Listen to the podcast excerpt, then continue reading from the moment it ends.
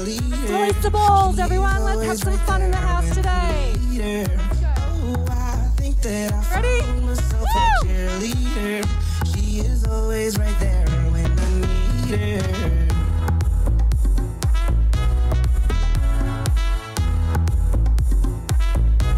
Put your hands together when you're not catching balls.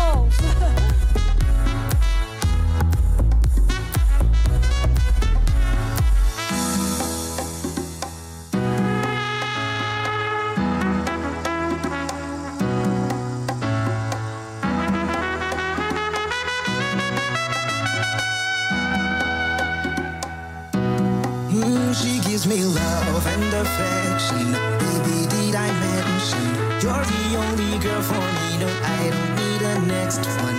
Mama loves you too, she thinks I made the right selection. No, all that's left to do is just think about the question. Oh, I think that I found myself a cheerleader. She is always right there when I need her. Oh, I think that I found myself a cheerleader. She is always right there when I need her. Awesome! Who said church can't be fun, hey? Awesome! Thank you, thank you for participating this morning. Give yourselves a round of applause. I thought beach balls, why not? It's Sunday service. Why can't we have fun in the house of the Lord this morning? Clearly this morning it's been so exciting to just witness the Holy Spirit interweave this incredible gift of um, cheering each other on and encouraging each other. Taran said it. Greg said it, and I just can't wait to see how the Holy Spirit continues to unravel this precious gift this morning. We as the body of Christ carry the call of being disciples of Jesus Christ, following his model, is this sounding familiar this morning, and loving others. And part of that responsibility has to be, it has to be championing and cheering on those around us, seeing people as God sees them, asking for prophetic insight from the Holy Spirit, championing people and encouraging them to reach their full potential in Christ. Because if we speak truth and life and love regularly, mindsets alter, chains are broken, strongholds are taken, atmospheres shift, and men and women emerge with the call of God on their lives. Hallelujah. Excellent. So I'm going to pray because I'm excited and I just want to bring it down a notch. So I, I'll sit and, sit and ponder God at the moment, and if you'd like to join with me in prayer, that'd be great. Dear Heavenly Father, we just are in awe of how awesome you are, Lord God, and how you... You send a Holy Spirit to accompany you, accompany your message to us today, Lord. I just pray that the words that are spoken today are directly heaven sent this morning. I pray that as you've already started working in people's lives, in our hearts and in our minds this morning, that you will just continue unraveling the message that you have for your people today. Lord, I step aside humbly as your servant to just bring what you need to be brought this morning. Come, Lord, in Jesus' name, amen. So, with that being said, and with the video that we've presented and the balls and all the fun, the title of my sermon today is Get Your Pom-Pom On, okay? And I want to focus today on the great prophet Elijah and some specific moments in his life which I feel speaks to this whole area of cheerleading. The first aspect of Elijah's story I want to focus on is actually in First Kings eighteen, chapter eighteen, verse seventeen. So if you want to turn there now, and while you're th- while you're doing that, I'll just provide a very brief outline regarding the story of Elijah. The main players of this particular part of history are Elijah, King Ahab, who was the king of Israel at the time, and Jezebel, his wife. She was a nasty pasty, let me tell you. But King Ahab's desire was to constantly possess what didn't belong to him, which led to discontent, death, and ultimately destruction. Certainly a sermon idea for another day, wanting what others have and where it often leads. But you know, Elijah's impact during this time was simply stunning. His impact on and the things he saw and did are truly on another level, as he boldly prophesied the end of Ahab and his wife Jezebel. Just think of that for the moment, prophesying against the king of Israel at the time. I mean, that's just boldness in abundance, hey, amen? So with that, my first point is through God's eyes. It's so interesting though, just a side note, I actually had my first point as I am who you say I am, but I thought it's too cliched, Hillsong have already done it, yet here we are singing it this morning. So through God's eyes, bracket, I am who you say I am, but don't tell Hillsong I ripped them off. But in this particular passage of scripture, we see an exchange between Elijah and King Ahab. Follow with me, it says, when Ahab saw Elijah, he said to him, "Is that you, O troubler of Israel?" Elijah, the great prophet Elijah, a man who by his very word could speak an end to the drought, a man who defeats all the prophets of Baal on Mount Carmel, who brings a boy back from the dead, and who outruns chariots. I mean, he's outrunning Maseratis in today by today's standards. Just think, outrunning a chariot. But Ahab calls him a troubler of Israel, because in Ahab's eyes, that's exactly what Elijah was. This great, mighty man of God who has seen and done extraordinary things because of God doubts his potential and purpose, as we see in chapter nineteen, verse four. You know, I just love Elijah. I just love him. He's a tad on the dramatic side, and it's so I can really actually relate to him. Because Elijah says in this verse, "It is enough now. O Lord, take away my life, for I am no better than my ancestors." Just like Moses before, Elijah feels he is not up to the task that God has called him to. So he is hiding from Jezebel and cries out to God. And out of complete desperation, fear, and a sense of isolation and loneliness, amen, Taran, Elijah firstly finds a tree to hide under and then hides in a cave. And then, oh God, you're so good. And then God asks, "What are you doing here, Elijah?" The greatest cheerleader of all sometimes says to us, "What are you doing here? How did you get to this place of insecurity and doubt and being fearful of the circumstances you find yourself in? Do you not know I am God, who called this world into existence, who knows you by name, who created you before you came into being? Do you not think I know what you are facing, what you're going through? Do you not think that I am with you? Why are you here doubting who I have called you to be and what I have called you to do?" And then God says in verse fifteen, "Go, return."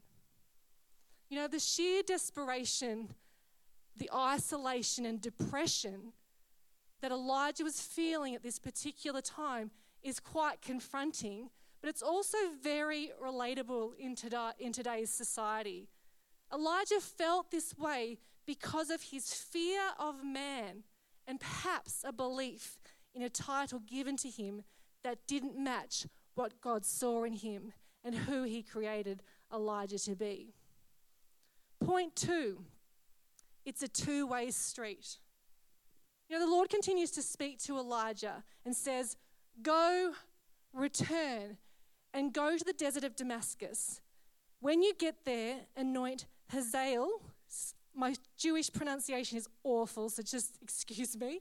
King over Aram. That sounds good. Also, anoint Jehu. I feel like there has to be some kind of Flemish. Jehu. Except I'm so dry that I can't even get that up.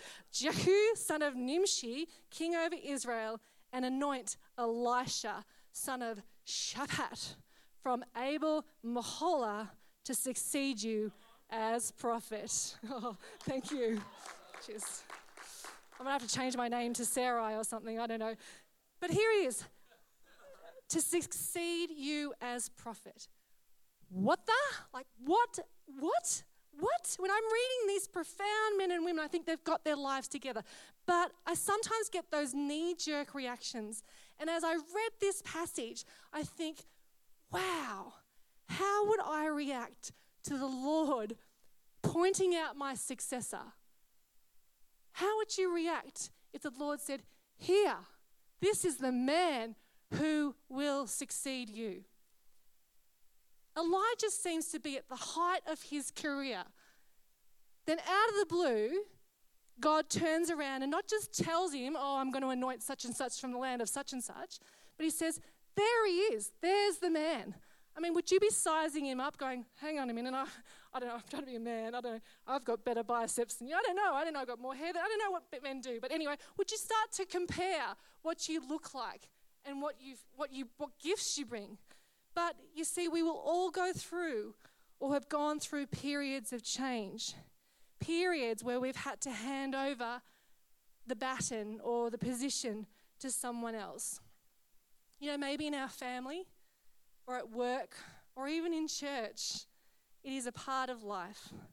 But I believe that our encouragement today comes from men like Elijah or Moses who are confronted by that same situation and maneuver through so magnificently that we can take hold of their stature and learn from them.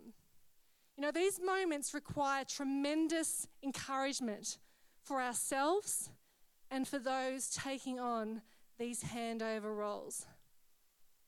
Because as we know, sometimes when we have to let go, we're, we're, it's wrapped up in emotion, it's wrapped up in an investment and energy that you've put into a role or a position, you've expended in building up, building it up over such a period of time. It could also be who you are. Your identity is wrapped up in what you've held. And closing a chapter on a part of your life is sometimes difficult to comprehend, yet actually to navigate through it. But let's look at verse twenty-one and see what happens next. I'm so excited. It's so exciting.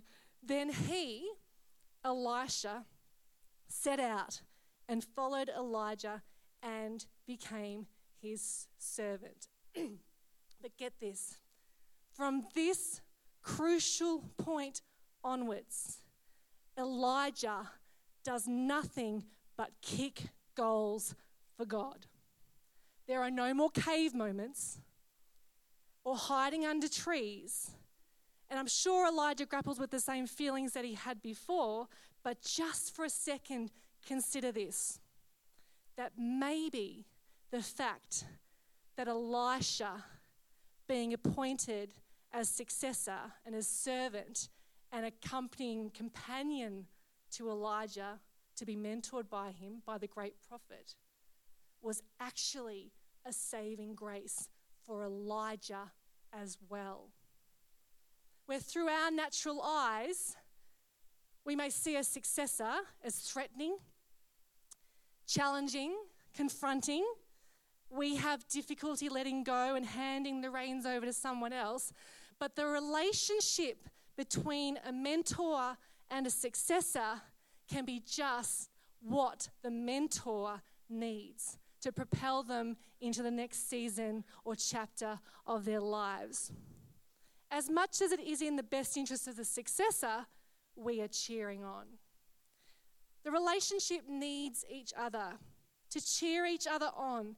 It's a two-way street of growth, of encouragement, and momentum in order to go separate ways and to achieve what needs to be done.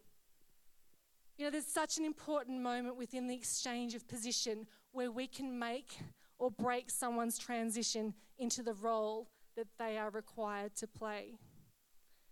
But I have no doubt that if God had ordained Elisha, which he did, but Elijah had pulled back and kept the mantle for himself or left without cheering Elisha on and mentoring him, that Elisha would have succeeded anyway.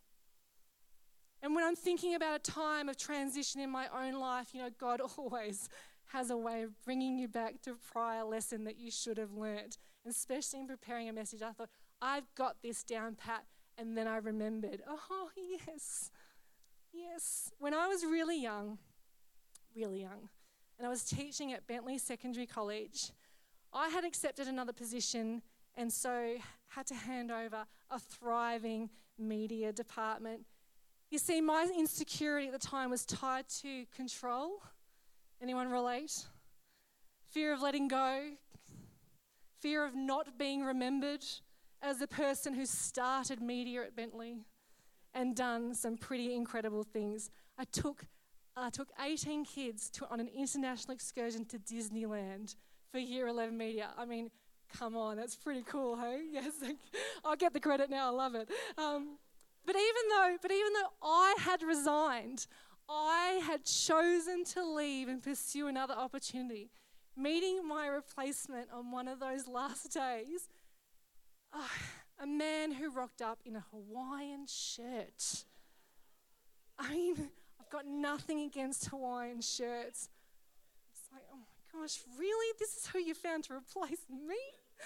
Anyway, but he started asking me for my curriculum. I thought, get off it, mate. You get your own curriculum. Did I graciously welcome him in? Did I cheer him on, set him up, hand over my keys, and wish him the best? I'll leave the answer to that for another day. No, I didn't. I didn't. No, I didn't. But regardless of my lack of championing and cheering this new dude on, he succeeded anyway. And I am but a distant memory in the life of Bentley Secondary College. Um, but I could have been an example. I could have been the example that was required and asked of us in Scripture. I should have championed him on and set him up in the best position possible. And who knows if I had, what great partnerships would have emerged or what great lessons I would have learnt and come away with from it. Point three, Elijah's C H E E R. In chapter two, verses nine, it says, before Elijah leaves Elisha, he says, tell me what I may do for you before I am taken from you.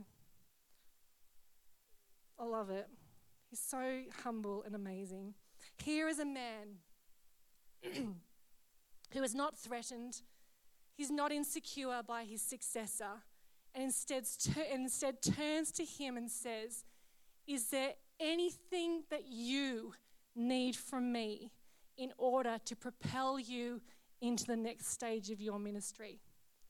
Is there anything I can do to help you to be the best successor you can be? And in saying these words to Elisha, Elijah is in effect saying, you have everything. You have everything you need to do this role. God Himself has appointed you. But are there any questions, Elisha, or any doubts or any insecurities that you have in your mind that we can just get rid of now so that you can move into this next stage of your life? Anything that I can do to set you out up, because you've got this. You can do this. Elisha, you are a great prophet chosen by God. Come on. God knows you can do this, and I know you can do this. Can we show the next video, please?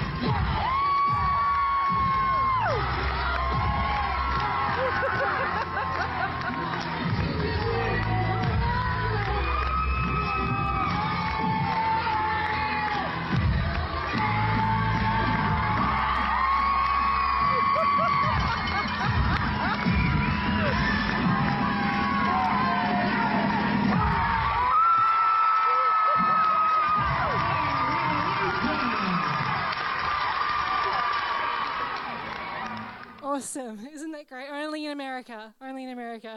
And I, I, I was just this morning, I was like looking at some more videos and because I'm just obsessed with watching them, and they got interviewed by A B C News. I found out this morning they actually won that championship, and they really because of what was going on behind. So this video, I think, is the antithesis of what Elijah did for Elisha and what our role as cheering along our successors or the next generation should look like.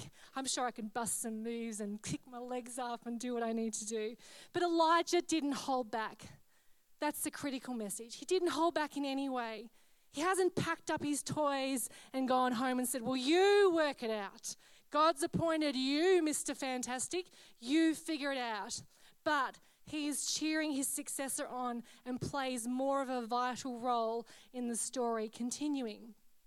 You see, just like these coaches, sure, the main action is on the stage, and that's what everyone's come to see, but it is the coaches who steal the limelight because of their enthusiasm, their encouragement, their actions are coming right alongside the cheerleading team. You know, they don't have, they have no idea that they're being watched, that they have in fact upstaged the team that they came along to support. But they weren't doing it. They weren't doing that for their own gain or for their own limelight. They simply wanted to encourage, to cheer on and share in the moment with those they were coaching. And that is the same as Elijah. He simply came alongside, continued to prophesy and do what God had called him to do, and then in the final question, hands the baton onto Elisha, cheering him all the way. My final point is the impact. The impact, the impact. I'm just going to, Holy Spirit, this is amazing. The Holy, the Holy Spirit, come now, Lord. I just know that there's a message in here for someone in this place. The impact is when Elisha actually answers Elijah's question in verse ten. Oh. It says, let me inherit a double portion of your spirit. Elisha replied. You have asked a difficult thing, Elijah said. Yet, if you see me when I am taken from you, it will be yours. Oh, bum. Otherwise, it will not. As they will, it doesn't say, oh, bum in the scripture, by the way. I just want to preface that. Not in the, not even in the message version.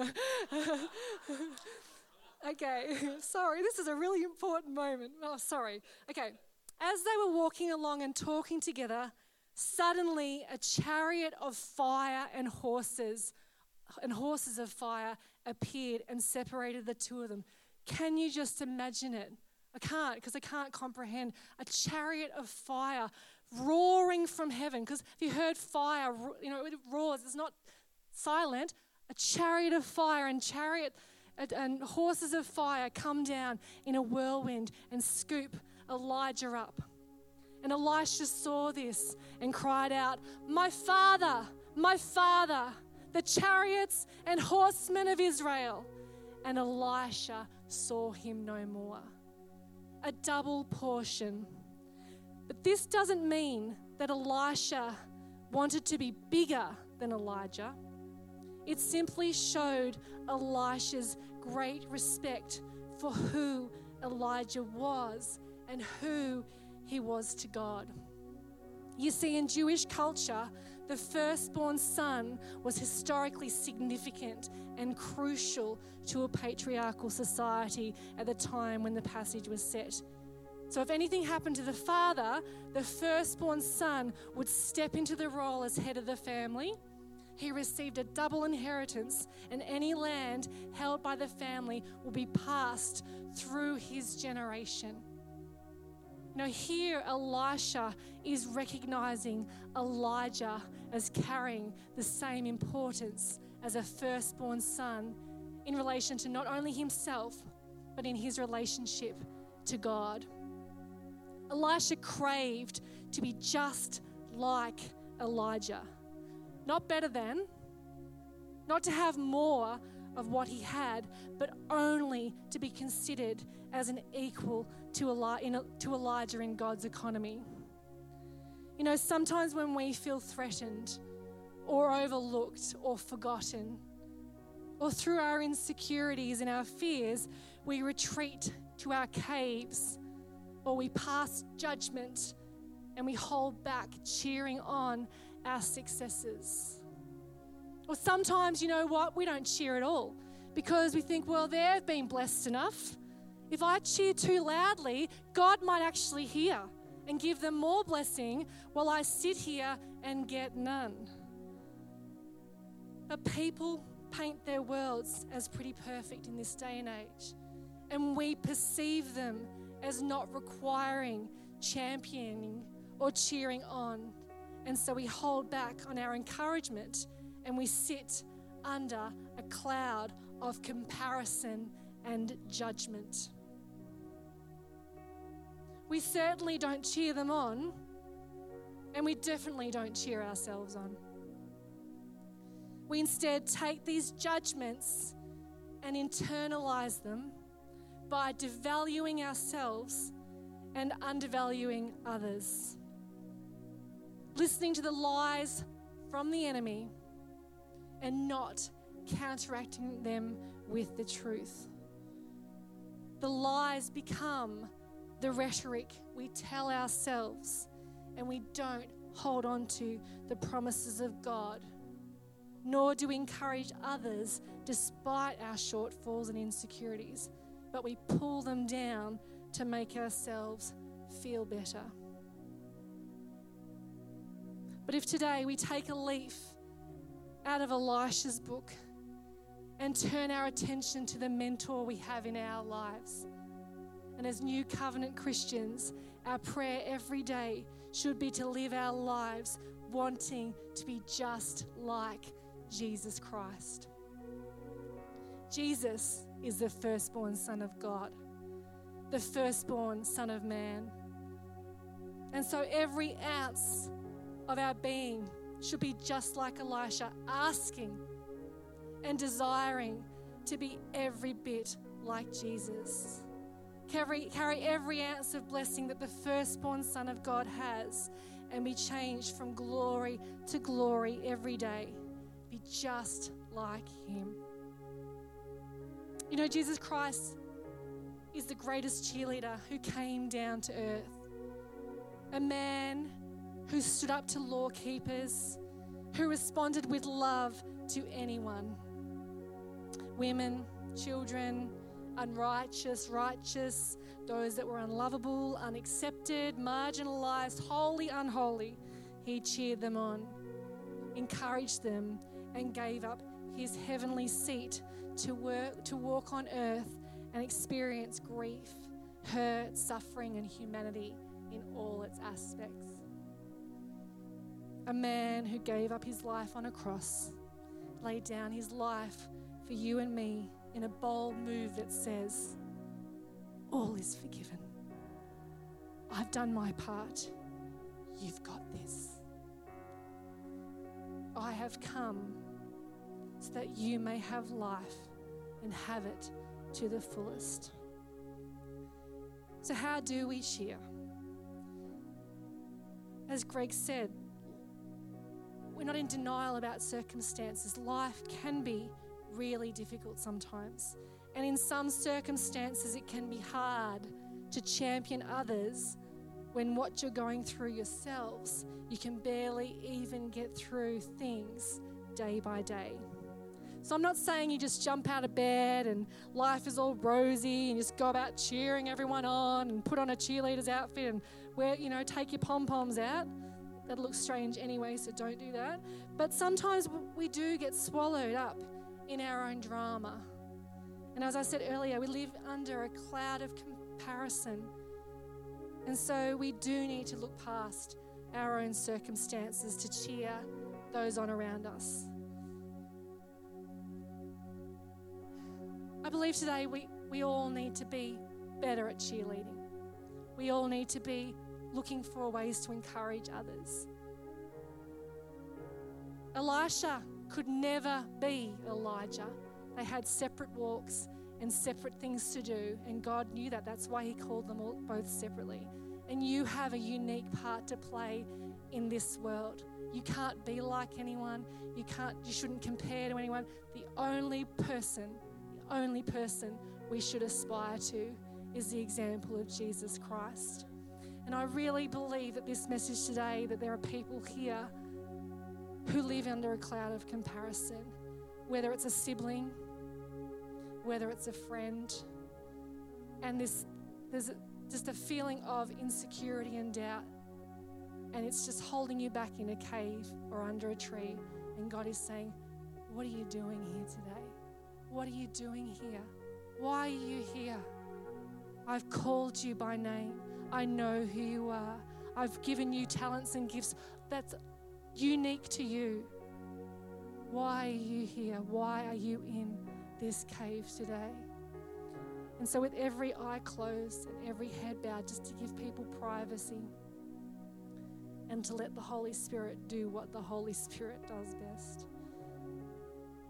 I just ask, if that's you, if you need a special encouragement from God today, to remind you of who you are and who you've been called to be, it's okay to, you know, think those thoughts, and that's fine. And I'd like to pray with you. So if you want to, if you feel comfortable, you can raise your hand. Or if there are people here today who feel like they've been living in a cloud of comparison for too long, that their identity is being wrapped up in some artificial world, artificial thing, and they've forgotten who you've called them to be, I'd also ask you to raise your hand this morning.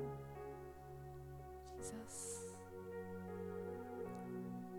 And still, with every eye closed and every head bowed, I'm just going to pray. Thank you.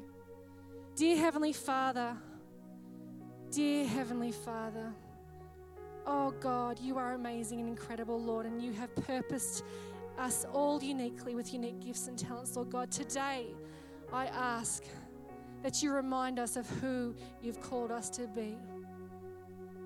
Lord, that you just send your Holy Spirit of purpose, um, your Holy Spirit of encouragement today, Lord God. That these people who have boldly put their hands up today, Lord God, that you see them, you know them, you've called them by name, Lord God. And I pray that you uh, cheer them on in this next season, Lord God. You remind them that they, they're not to be compared with anyone else. You love them for who they are. Even in their greatest weakness, you see them as perfect today, Lord God. Holy Spirit, thank you. We just give you honor and praise, Lord God, that you send these incredible examples like Elijah and Elisha. And Lord, that you sent the greatest example for us all today in Jesus Christ. Let us all aspire to be more like him every day.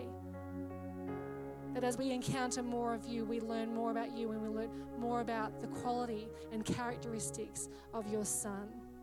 Change us from glory to glory every day, Lord. In Jesus' name, amen. Amen. Amen.